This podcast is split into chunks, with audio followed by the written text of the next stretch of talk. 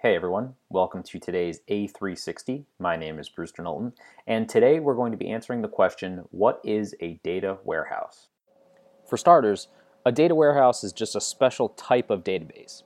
It has a few unique features in the way that it's designed and set up that make it really valuable to us for the purposes of business intelligence and analytics. The first major difference is that a data warehouse integrates data from multiple data sources.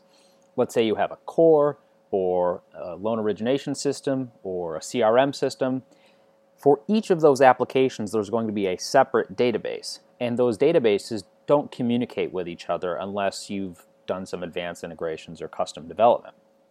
A data warehouse takes all of the data from all those different applications and integrates it into one central data repository, one central location, a single source of truth, if you will, that houses information about, in the case of a credit union, houses information about all of your members' products, the services they have, their online banking interactions, their non monetary and monetary interactions from their CRM system, their debit and credit card data, all of these different currently disparate applications, a data warehouse takes all of that data and brings it into one central place where you can get that 360 degree view of your membership. Another key feature of a data warehouse is that it is designed to read data out of it as opposed to write data into it. What this means is that it is optimized for you to retrieve results, retrieve data sets out of this database, as opposed to writing data to it. In a data warehouse, you're only updating or adding new information every night, for the most part, once a night. Whereas an operational database, like one that would sit behind a CRM system or any other on premise technology, that has to be written to frequently. So it has to be designed and optimized for write based operations. So for you to be able to run complex queries on a data warehouse, because those operational databases are designed to write instead of read data, some of your queries that you're going to run are going to take a pretty good amount of time to load. And if you have business users that you're trying to deploy reports to, they're not going to be too happy if they have to wait two, three, or four minutes for a report to render. Though this point is a bit more technical in nature, the fact that a data warehouse is designed to read data and retrieve results very quickly as opposed to writing them, because that only happens once a night, that's a pretty important feature, especially as you're trying to deploy analytics and reports throughout the organization. The next important feature of a data warehouse is that it is designed for historical reporting.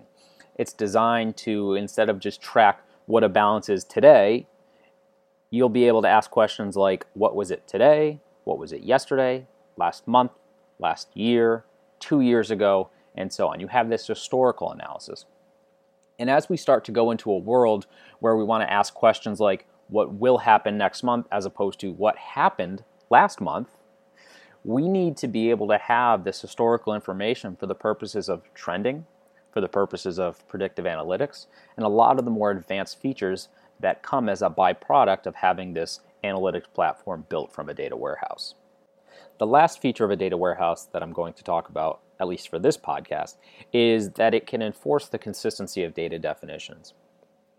I alluded to this point in the previous podcast talking about what it means for an organization to be data driven and the importance of having consistent definitions for key terms like member or product or service. A data warehouse can do a really good job of enforcing those data definitions by having those definitions already built in so that when users pull reports like a current member report, it will provide the same information whether person A from department A pulls it or person B from department C pulls it. So a data warehouse does a really nice job of enforcing those data definitions that we really want to have be consistent, which is a really critical component of being a data driven organization. I could spend 20 or 30 minutes going on talking about what makes a data warehouse unique and different from a regular database, but the four key points I want you to walk away with are this. A data warehouse integrates data from multiple data sources. It's designed for read operations as opposed to write operations, making it faster and more efficient for reporting and analytics.